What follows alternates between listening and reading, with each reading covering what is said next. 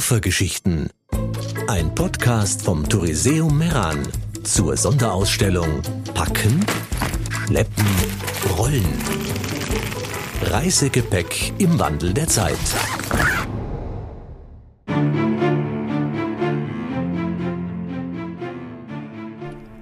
Freuen Sie sich mit uns auf die Geschichte Mein allererster Koffer, den ich eigentlich nicht wollte.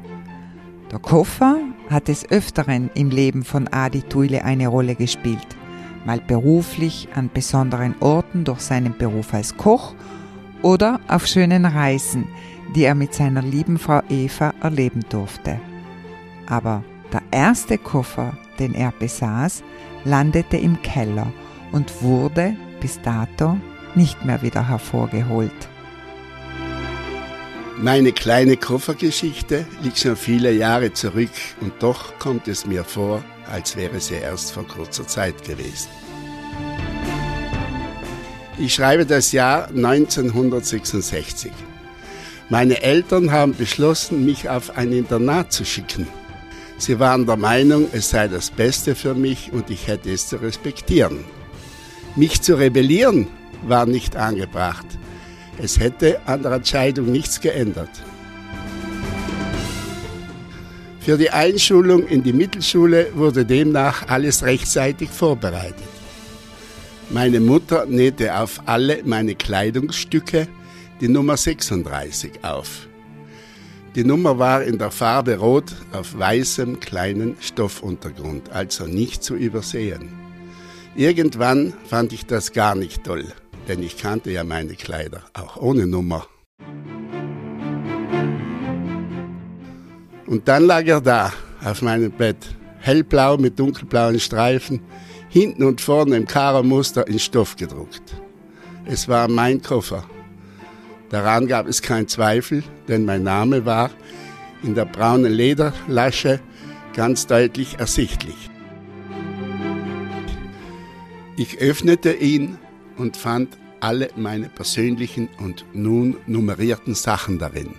Meine Freude konnte man mir nicht ansehen, denn ich empfand keine Freude, aber sehr wohl so eine Art von Resignation. Am darauffolgenden Morgen fuhren meine Eltern und ich und mein kleiner blauer Koffer Richtung Brixen. Während der ganzen Fahrt hielt ich mich am Koffer fest, der den zweiten Platz hinten besetzte. Ich wagte es nicht, irgendeine Bemerkung zu machen. Bald darauf stand ich vor der großen Eingangstür des Kassianeums und ich wurde freundlich empfangen. Aber sobald sich die Türe hinter mir schloss, fühlte ich mich gefangen. Ich, der immer so frei war und den ganzen Tag in der Natur verbrachte, musste von nun an folgsam und alle Regeln akzeptieren. Es begann eine traurige Zeit mit vielen Tränen, starken Heimweh. Nur einmal im Monat durfte mein kleiner blauer Koffer und ich nach Hause fahren und das war eindeutig zu wenig für mich. Und so packte ich jede Woche meinen kleinen Koffer und hoffte innigst, dass wir beide abgeholt werden. Aber dem war nicht so. Mein kleiner Koffer und ich beschlossen demnach, auf eine andere Art und Weise die Heimreise zu erzwingen. Wir waren uns einig, dass wir gemeinsam es schaffen würden. Nach mehreren gescheiterten Versuchen und nach dem zweiten Aufenthaltsjahr im Internat war es endlich soweit.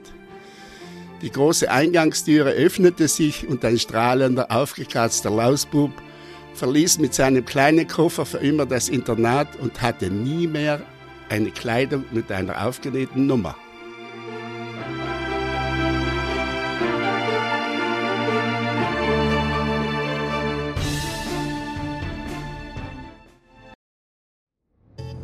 Koffergeschichten, ein Podcast vom Touriseum Meran.